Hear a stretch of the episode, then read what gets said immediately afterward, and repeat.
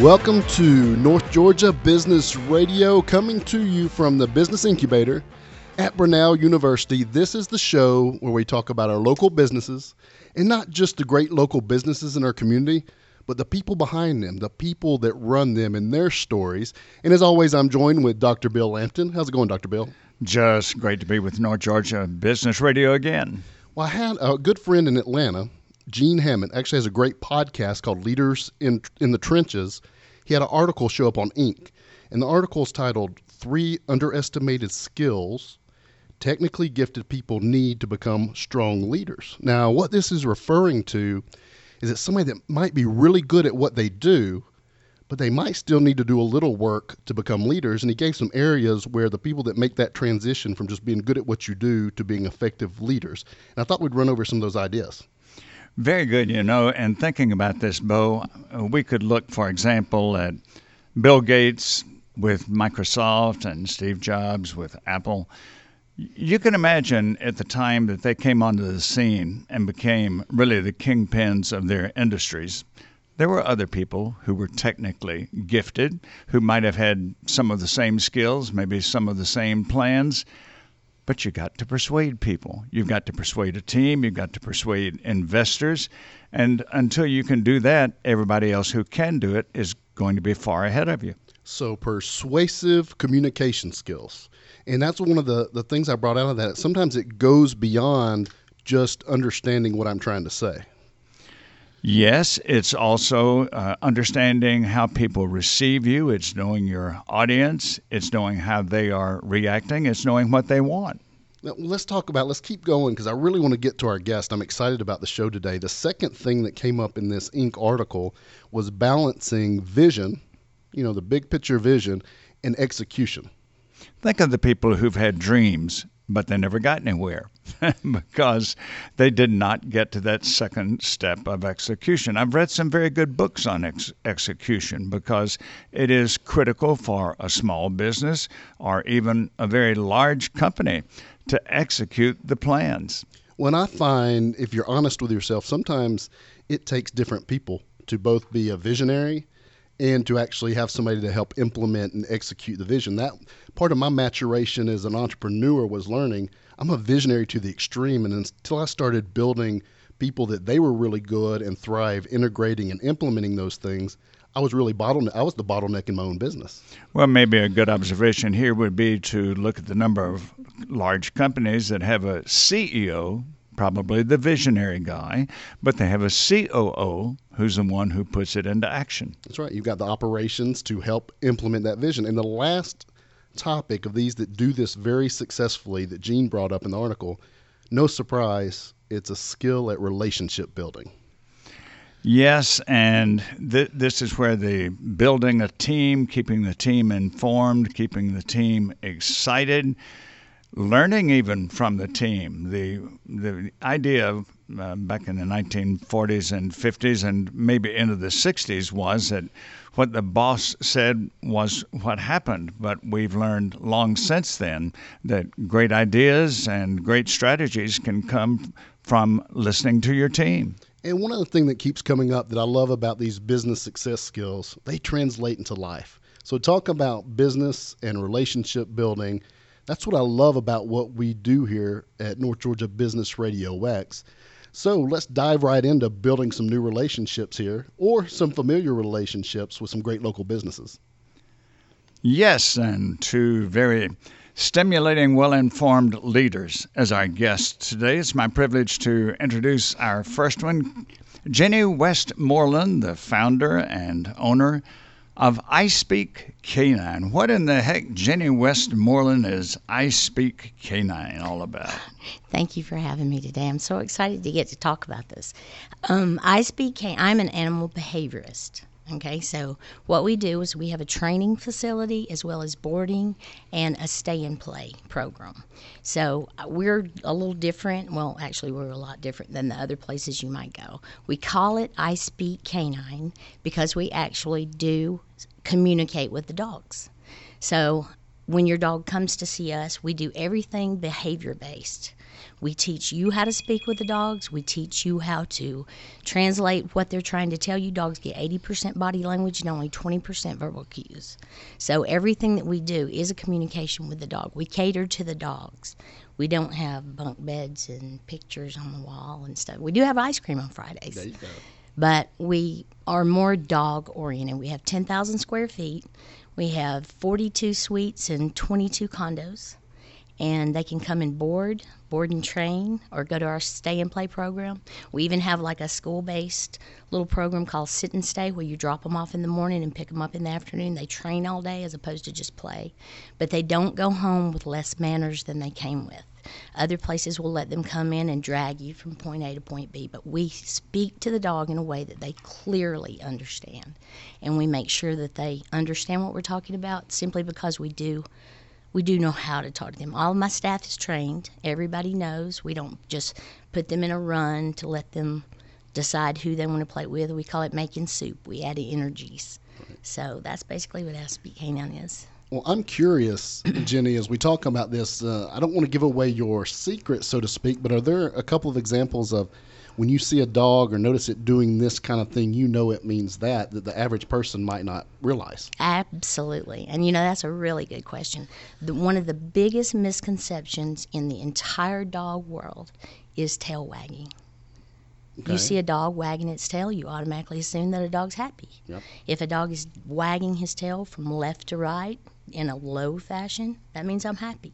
If it goes over to the right, it means I've never seen that before. If it goes to the left, it means that's making me nervous. In between the legs is I'm afraid. Straight out is I'm making a decision, but up and over the back like a rattlesnake means I'm going to bite you. Wow. You know, I had a lady call me last week and she's like, I really need help. You know, my dog's bitten three people and I don't understand it. He must be crazy. He wags his tail the whole time. And when I explained to her what was going on, she said, if I'd only known that, I could have stopped it. I mean, the tail is wagging to let you know, please don't make me bite this person. Do something.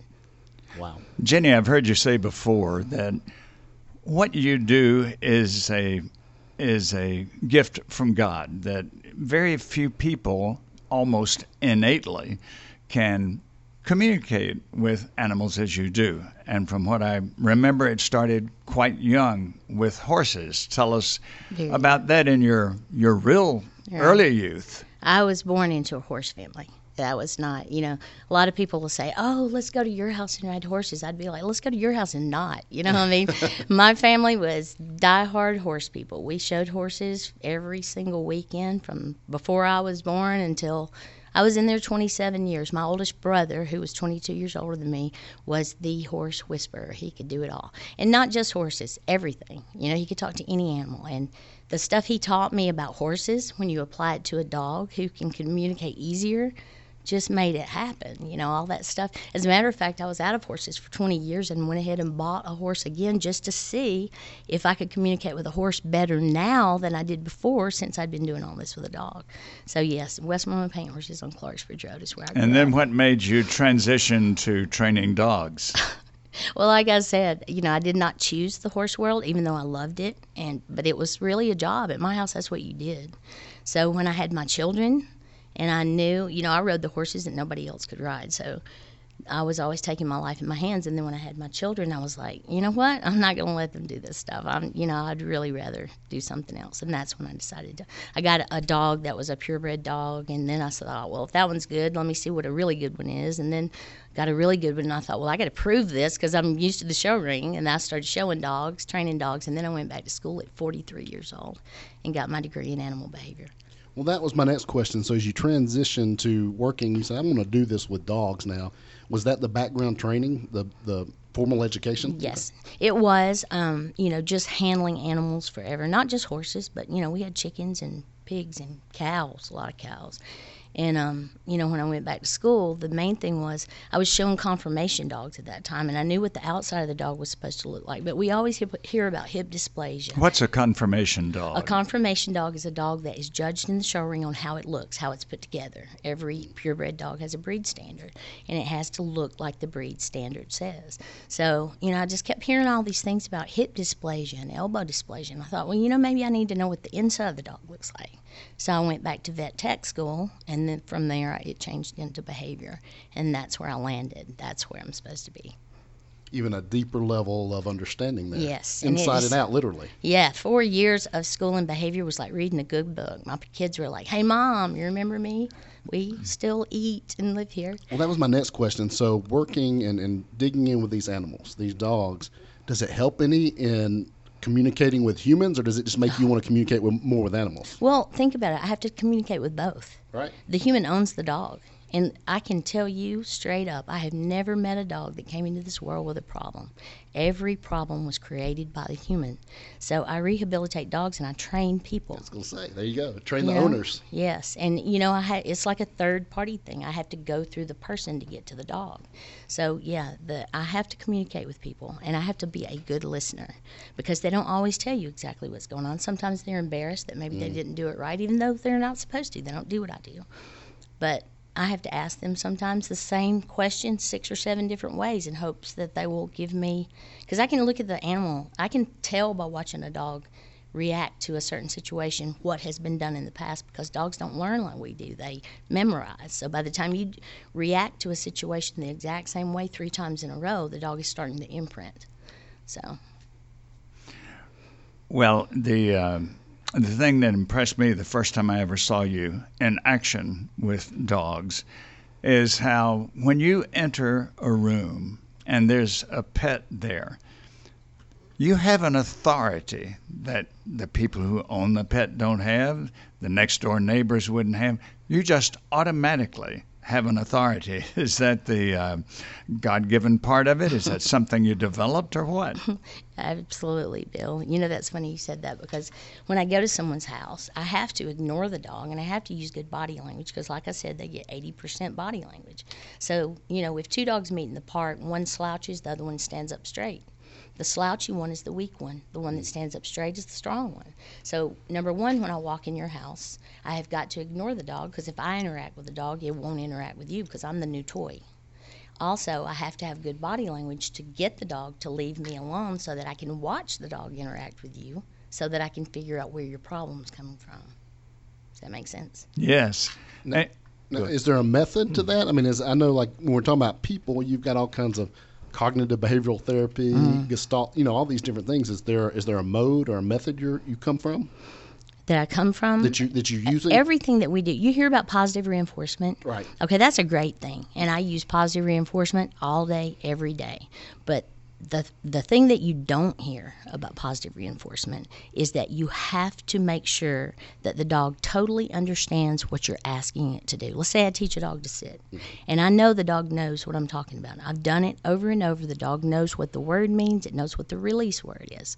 Then one day I take it outside under more distraction, and, the, and I know the dog understands me. I tell it to sit, and it blows me off then a correction has to happen. Now, here's the big thing a lot of people don't want to use corrections on their dogs. They think it's mean. Well, I'm not talking about hitting your dog or kicking your dog. I'm talking about using a correction that the dog understands.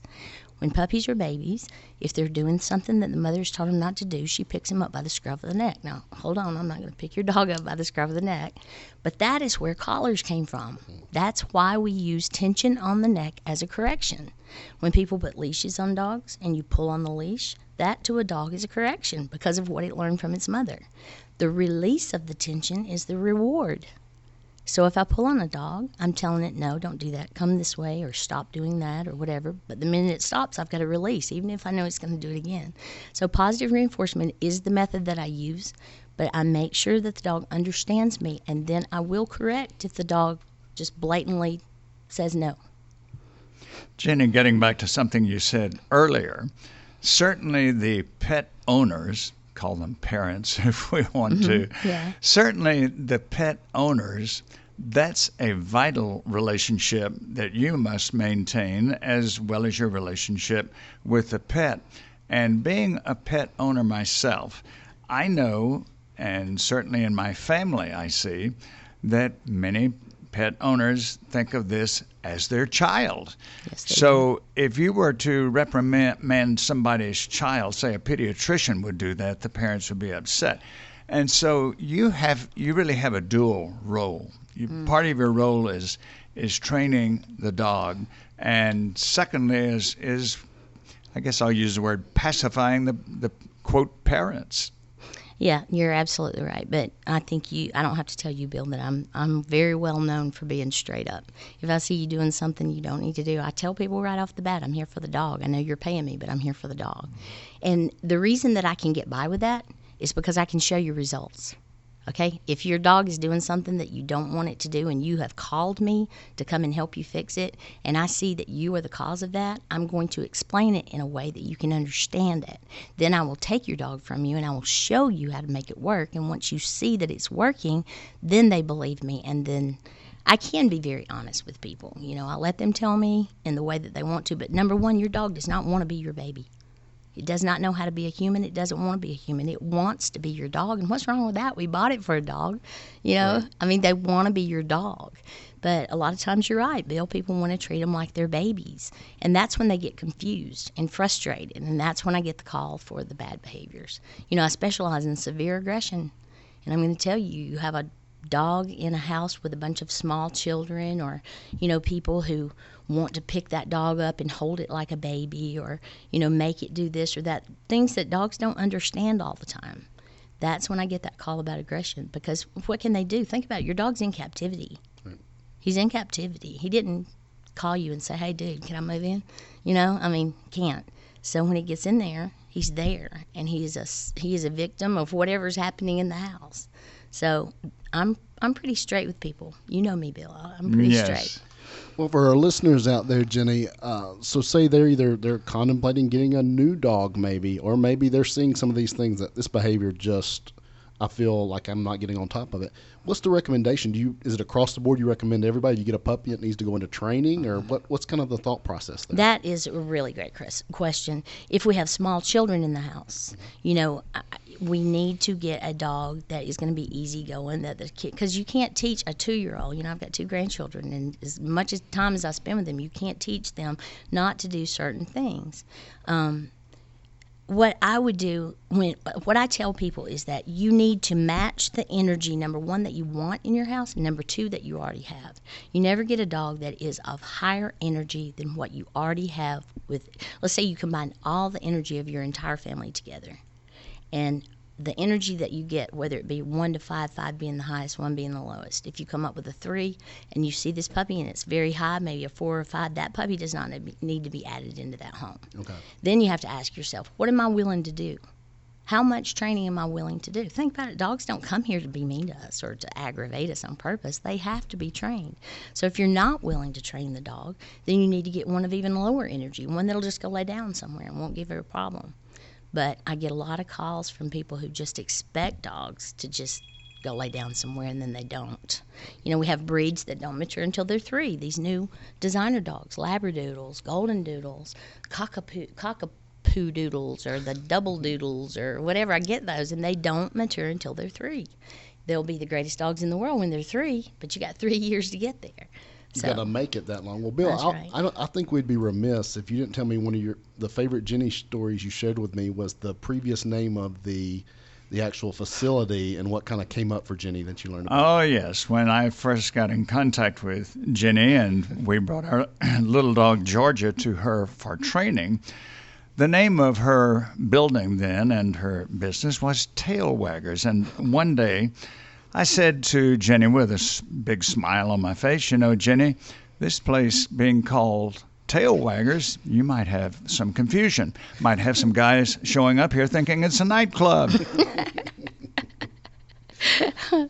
we actually did have that happen, Bill. We um when we were at the other building and it we still we were trying to separate from the name Tail Waggers, but had not done that yet. Had a lady call and um, asked me if her husband was there. and I said, No, ma'am, we don't have anyone here by that name.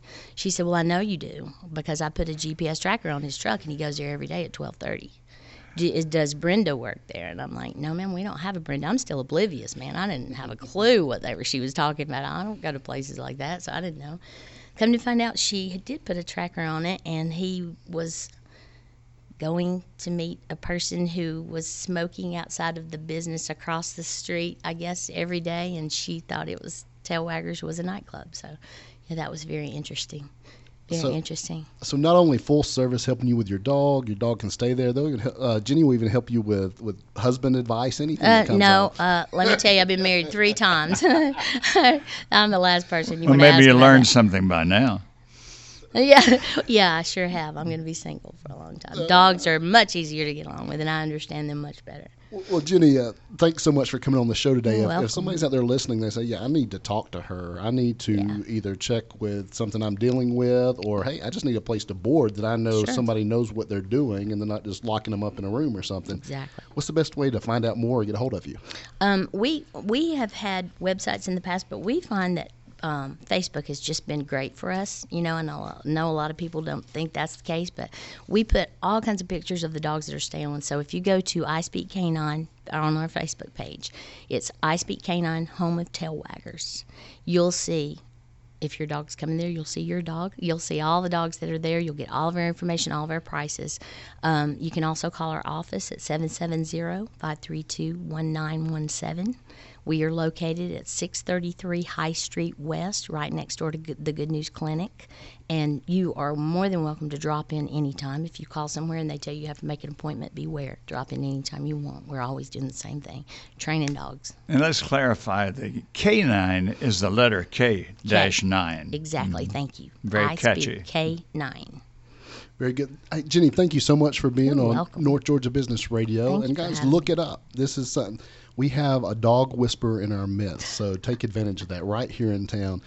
And as we, we get on to another uh, local business, and this is fascinating to me, Bill, because you know here at, at North Georgia Business Radio, we are running a podcast stream or podcast studio, and our next guest, Dusty Porter, he runs a media company called Porter Media, and under the YouTube umbrella, Dusty Porter, his name, he's had over 260,000 subscribers and over 60 million video views. So I think Dusty might know a little bit about this technology, some of the part that challenges me and what he's doing here. Well, and another part of that, he has produced on YouTube 700 instructional videos. How about that? Well, and I, I heard he helped you with some of your videos, and that's what makes you look so good. I need all the help I can get. Well, and also in Dusty's, before we bring Dusty on in his spare time, he DJs and videos weddings when he's not doing his 60 million views things. So, Dusty Porter, welcome to North Georgia Business Radio. Gentlemen, thank you for having me. I'm so excited to be here. Bill and I talk very frequently. Bo, I was really looking forward to meeting you, and you guys haven't disappointed. And uh, it's going to be super hard to, uh, to to follow up that last uh, guest, but I'm really excited to be here. Well, one question is is really how did you even get in? Were you always a technology person, or what got you to audio and really doing what you do now?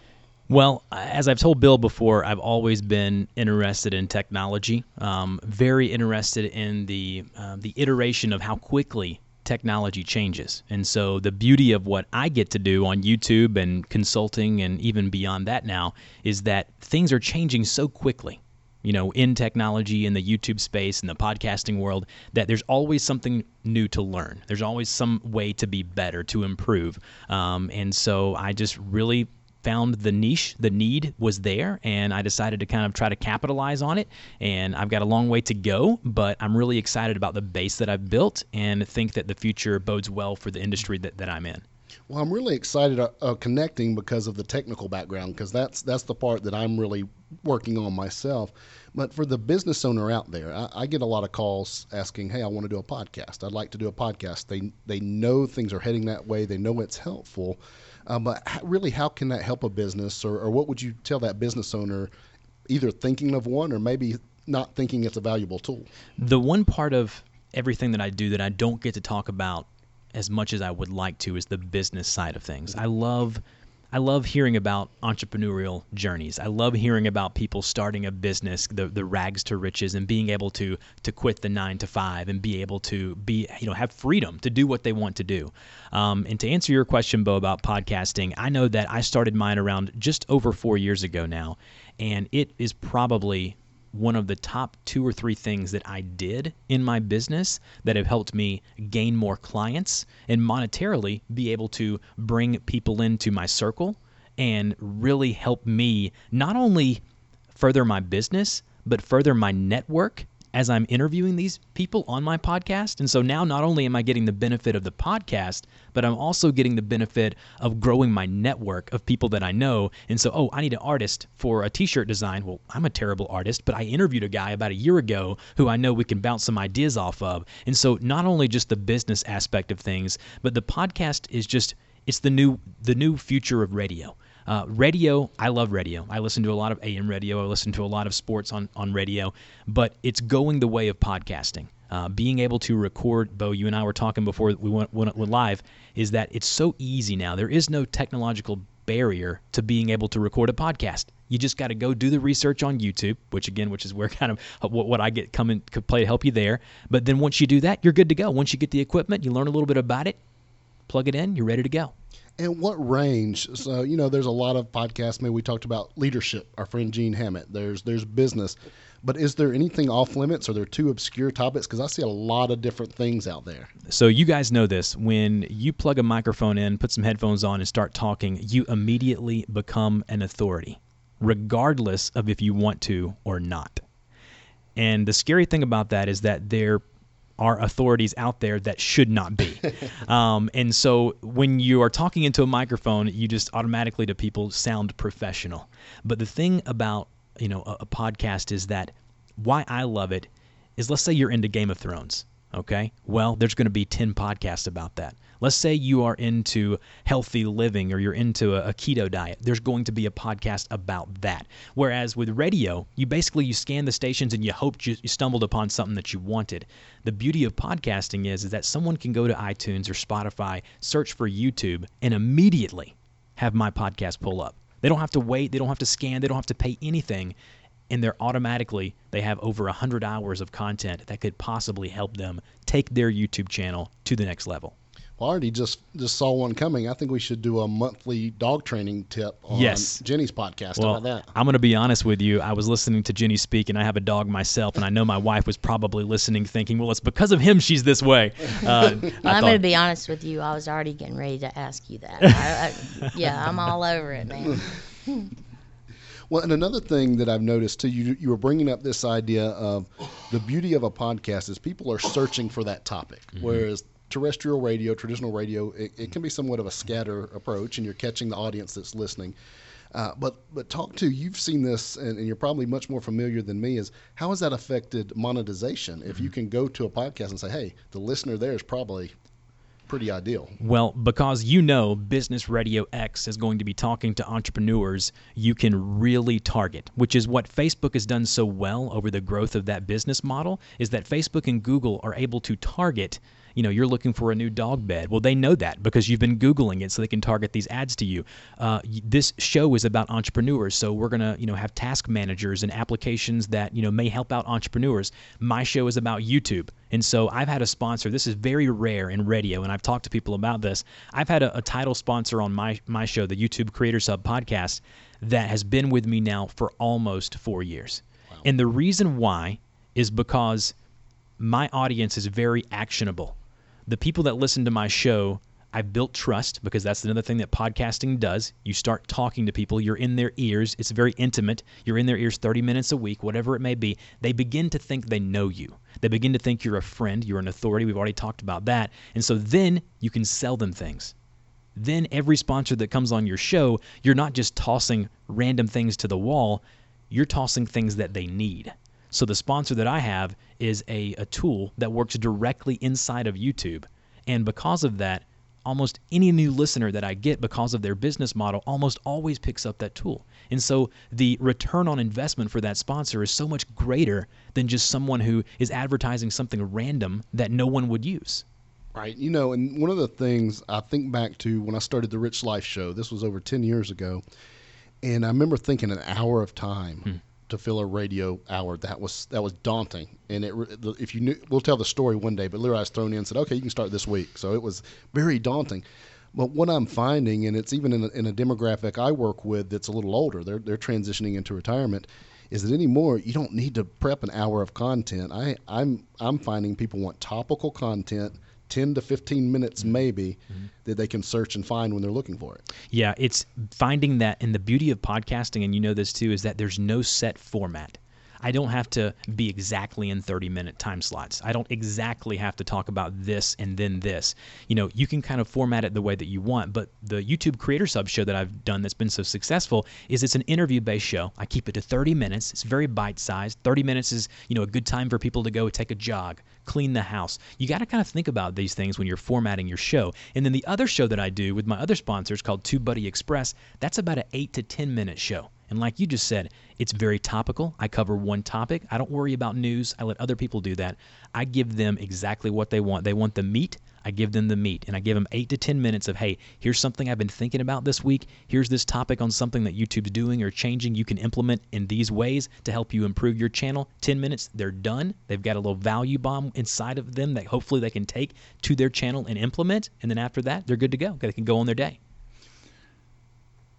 What would you compare, uh, or how would you compare the impact of podcasting versus the impact of YouTube? I, I guess podcasting appeals to those who like to learn and, and enjoy by audio and video for those who want to see. Mm-hmm. They're two different platforms that I've had to learn, even the past couple of years, how to differentiate them and how to possibly merge them together podcasting is a um, just mentioned earlier a more intimate type of media where YouTube is more of a visual type of media obviously with video. And so whereas podcasting people want things that can make them the light bulb go off in their head as they're listening. Whereas YouTube, a lot of times they're going there to be visually stimulated, whether it be to be entertained, to be educated, or to, you know, possibly just follow someone they've followed on another platform. So you've got the two different areas. I found that they don't, you don't want to cross them too much. You don't want to record a podcast and then just pu- publish audio to your YouTube channel. That doesn't really go that well. I've tried it. And the same thing goes for repurposing visual or video content in an audio form. That doesn't work either. So if you were able to, as a business, and I was, I was thinking, uh, as Jenny was talking with her business, I was thinking of ways she could use video and audio. That's just initially how I think now because I work with businesses and consult with them of how she could use a podcast to help her business and to help people not just in North Georgia, but across the world who need help with their dogs. Because that's the beauty of what I do. Whereas, you know, people can, you know, have their businesses honed in on one specific area. The podcast and the YouTube allows you to continually have your message be heard.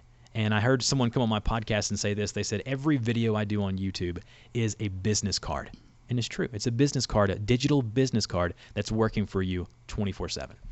One of the differences I, I noticed many years ago, I've been a college football fan all my life, not so much professional football, but Go Dogs. college. And Go Dogs is right. And one of the things I noticed many years ago if you happen to hear a game on radio, you get a certain picture. You know, we call it the theater of the mind, mm-hmm. and you get a certain picture. Now, supposedly, let's suppose that maybe the next week the game is being reshown on video, and you watch the game you've you heard and many times you're surprised. It just doesn't seem mm-hmm. to be even the same event. Mm-hmm. And for people who grew up before television really had a lot of college football, and most of the listening, uh, most of the way they got to hear a game or see it uh, in the mind, it, it was by radio. Mm-hmm. And there was, uh, in, in some ways, there was a magic to that because you pictured how it was going to be, and, and possibly if you'd seen the game, it could have been much duller. Yeah, I think of the great Larry Munson. You know, yes. pe- people who yes. listen to this show will know how he could just paint such a beautiful picture of whether it's you know sugar falling from the sky mm-hmm. or you know we hit him with a hobnail new boot. Yes. Um, you know he did such a great job, and I think that people ask me often, you know, do you think anybody can podcast or anybody can go on radio or on YouTube? The business side of me wants to say yes because you know there's op- prospective clients, but the obvious answer to that is is no. I mean, you you've there is a sense of artistry to it. There is a sense of being able to I, I say this a lot to be able to simplify to help other people amplify. Ah, great. And and that's kind of what I like to do is that I simplify my topics, I simplify what I'm doing in hopes of helping people to easily understand how they can use this bit of knowledge to help them grow. And I think the, the, the coolest part about what we get to do, and, and Bo and Bill, you know this too, doing what we're doing today, when you interview someone, it's almost as if you get to know them immediately. I mean, you start to interview them and you start asking them questions that not even sometimes their closest friends know about them, about their family, and it's so fun to see where interviews go. But you're right, Bill. It's the, the audio format is such a, a form of art that I'm still learning and to be able to to do what I do, the, the, favorite part of my week is when I get to interview someone and I get to dive deep into their business, into their YouTube channel, and to really kind of pick apart what makes them tick and what makes them work. Well, I think a thing that's valuable to understand too is different people consume information differently. So maybe both channels we're giving ourselves a broader mm-hmm. reach, or I guess the other side I think about is maybe if somebody hears it, then later sees it, and then reads an article about it, then you're kind of omnipresent all of a sudden. Hey, this Dusty guy's mm-hmm. everywhere. Mm-hmm. Maybe he's legit. Yeah, it's funny how many people come to my YouTube videos and they say, "Oh, I didn't even know this was you, Dusty. I've listened to your podcast for two years." Um, and you know, the thing is, is that you know, my wife's a teacher. She teaches in third grade, and there are she tells me all the time. I don't know anything about this. She's way smarter than me, but she tells me all the time that different kids have different ways of learning things, whether it be visually, whether it be um, kinetic, moving and doing and, and actually having their hands in it. Um, but you know, the thing is, is what you said, Bo, is so true. Is that maybe I don't don't catch that client on a video, but maybe they go check out my podcast and about ten episodes in, they're like, okay, that's it. I got to hire this guy. I mean, I work with so many different podcast companies who start podcasts, and that's one of the services that I offer is helping people set up their podcast. I was working with a tire company. I don't know if you guys have ever heard of Hankook Tire. Uh, I've been working with them on getting their podcast up and running. The guy that is hosting that show later on told me, he said, Dusty, this has been one of the greatest things we've ever done because now we're, we're getting involved in, and connecting with people in a different way than we ever have before. And that's the beauty of podcasting is being able to take all of these avenues, all of these mediums, and utilizing them for one purpose, and that's to spread your message and to build your business. Very good. Well, another so a lot of the contingency listening, and of course the guest on the show, they're business owners or they're entrepreneurs. Are there a couple of steps? You know, it might be daunting to think of 60 million people, but are there a couple of steps somebody could could use to successfully start a YouTube channel, or mm-hmm. things to do that would help that with their business or help their business? That is a great question. YouTube is scary. YouTube is daunting. People hear it and they're, you know, even if you're above a certain age, they say, "Oh, that's not for me." That discourages me a little bit because that's so far from the truth. YouTube is such a great tool, such a great platform, and a couple of, of pointers or tips that I would give if you're thinking about starting out. Number one, you got to start. If you don't start, you're never going to do do anything. And number 2, you need to start out with some type of visual branding. You don't need to just upload a video, have no channel banner, have no channel profile image. And when you do your videos, you want to customize your thumbnails, which are the little images that when you scroll through YouTube, you see as you're clicking on your videos. So those images or thumbnails of your video need to be you know branded around the imagery that you're using for your channel so have some type of uh, cohesiveness of visual branding and then lastly this is the most important thing consistency. The one thing about my podcast that I was able to see growth was when I, I finally said to myself every Wednesday, regardless, whether I have to batch record and record, you know, a bunch of episodes. That way, if something happens, I get sick or whatever it may be. Uh, we just ha- recently had our second child, so I had to have a couple of weeks kind of in the can, which was I was so glad that I did. When I said to myself, every Wednesday, I'm releasing an episode of this podcast. Every Friday, the TubeBuddy Express podcast comes out. And you know what? For almost two or three years, I've never missed but maybe one or two days. And that has really helped the growth of my business and my shows. You know, and I found that as a, as a good point, too, is that start with what you can commit to because consistency is key. Because it's really easy to be ambitious. I'm going to do a daily blank and then you stop after three days. Where hey, do a weekly and be consistent, right? Yeah, I remember when I had such great ambition and such great goals right before my first child was born. I said every Monday, Wednesday, and Friday I'm going to upload a YouTube video. Then on Saturday I'm going to live stream. Little did I know that uh, that little um, cute baby in the other room in my house was going to be calling, and I was not going to want to be anywhere near my studio. You've got to know what you can commit to. You've got to know what you can do. And then once you've had all that ironed out, take some time beforehand to really prep it, to really jot down some ideas and some notes and say, okay, I can commit to one video a week on Mondays. I know on Sundays, Saturdays, and Sundays I can record. The same thing goes with podcasting. Okay, I'm going to go ahead and batch record 10 episodes. I'm going to have 10 in the can to start with. That way, I have a base of episodes to build on. You got to know who you are as a person. I know that I'm sporadic. I'm a creative person, so I'm all over the place. So I have to have someone like my wife help me with a lot of areas of organization and things like that. We all know who we are. We all know that the types of personalities we have. Understanding that before you go on a, a journey on YouTube or podcasting is critical. Well, this is a question as we kind of wind down this, Dusty, is this idea with technology today, with the internet. Uh, you see people, and, and, I just look at the experience around the table, very diverse, but everybody has this this very uh, in depth knowledge of their craft, so to speak. And, and, what I'm wondering, and what I'm asking you is, is with things as they are today, how easy is it to mm-hmm. kind of become an authority and position yourself and really be successful online if you know how to utilize the tools? If you know how to utilize the tools and you're willing to put in the work, the thing that I've found in today's society where, especially in, with the younger generations, is that people just aren't willing to work. And unfortunately, people want something yesterday. They think that automatically they're going to start a YouTube channel and they're going to have 100,000 subscribers. They think they're going to start a podcast and have a listenership, listenership base of 10,000 people right off the bat. That just doesn't happen. What you've got to be willing to do is put in the work and put in the time because the barriers of technology are not there. You can literally get set up in your home studio with a Blue Yeti microphone and a free piece of software and a set of headphones and start recording interviews.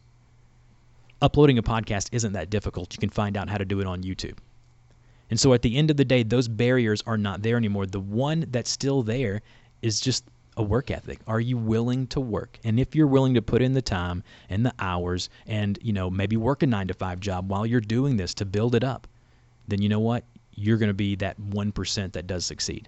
Well, that that that's encouraging and and what that makes me think my mind goes to it sounds like you need a realistic plan going into this mm-hmm. and so that you don't do that one one interview and say well, why didn't i get 10 clients from that so is that something you help people do is say okay here's here's a one year plan a three year plan and here let's map this out if you really want to do this so so that you know they don't have unreal expectations. Yeah, I help them kind of tamper down their expectations, as you said. I, I kind of let them know, hey, listen. Now I have some clients who release five episodes, and after you know episode five or six, they just blow up. I had this lady who did a cooking show. Mm-hmm. She was out of California, and her podcast, literally by episode three, was getting like twenty thousand downloads an episode. Wow. I mean, number one, she's phenomenal on a microphone. She's got a great personality. So everybody's different. And being a business owner like myself, I kind of have to gauge those people as they come in.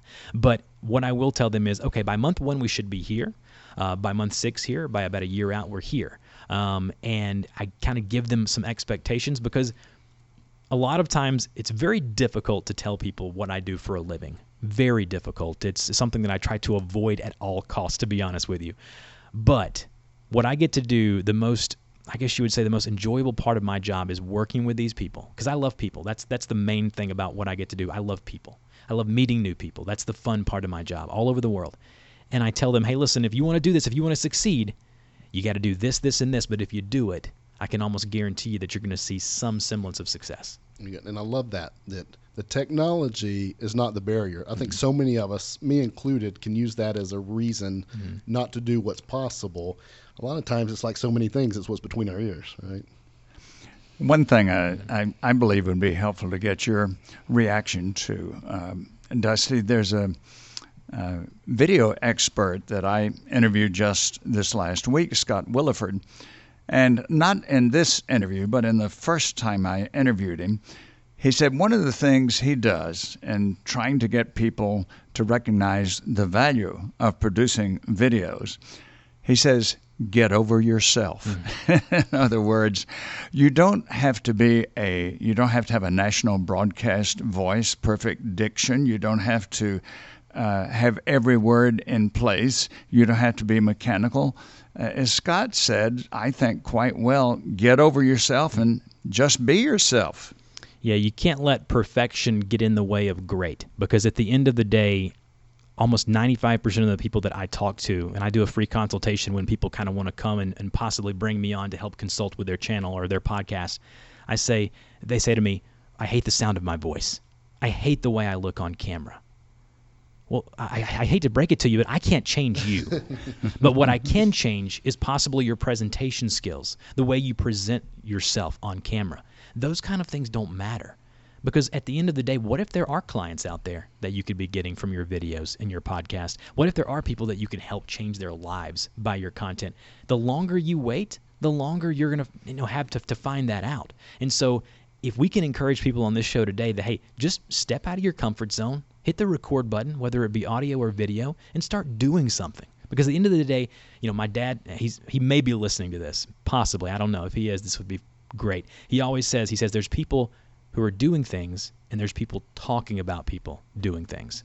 I'd rather be in the latter, and I think you guys would be as well. Well, one final comment on, on that bit about get over yourself and just talk and do it. Uh, when I'm coaching someone, among the tips that I give them in writing, one of them is don't try to be perfect. And I misspelled the word perfect. That's great. That gets the point across. Well, Dusty, great stuff. I know we could we could geek out on some of this for, for hours, literally. But somebody out there thinking, you know what? I'm ready to step out of my comfort zone. I know this will be help. This will help position me as an authority here locally if that's my goal how would they what's the best way to find out more get in touch with you connect? Absolutely. I would encourage you if you're into youtube at all or wanting to start a youtube channel the podcast is called youtube creators hub. Um, it's got over 150 interviews with over 150 creators and uh, a great source of backlogged information. You can email me dusty at dustyporter.com you can go to you know dustyporter.com if you'd like. You can find me on youtube just dusty porter. Uh, you can kind of see a trend here. I've tried to kind of base it that way people know. When they see me they already know me um, so you can you can find me on all the socials at, at Dusty Porter. And guys, this has been a wonderful, wonderful time today. Thank you so much for having me on. Well, it's been fun. Dusty Porter, Jenny Westmoreland, Dr. Bill Lampton. Any parting thoughts? I just wanted to say I noticed that when Dusty said to me, How about them dogs? Jenny turned and looked at him. I sure did. Another great show, guys. We'll be here talking to more great local businesses and the people behind them right here on North Georgia Business Radio.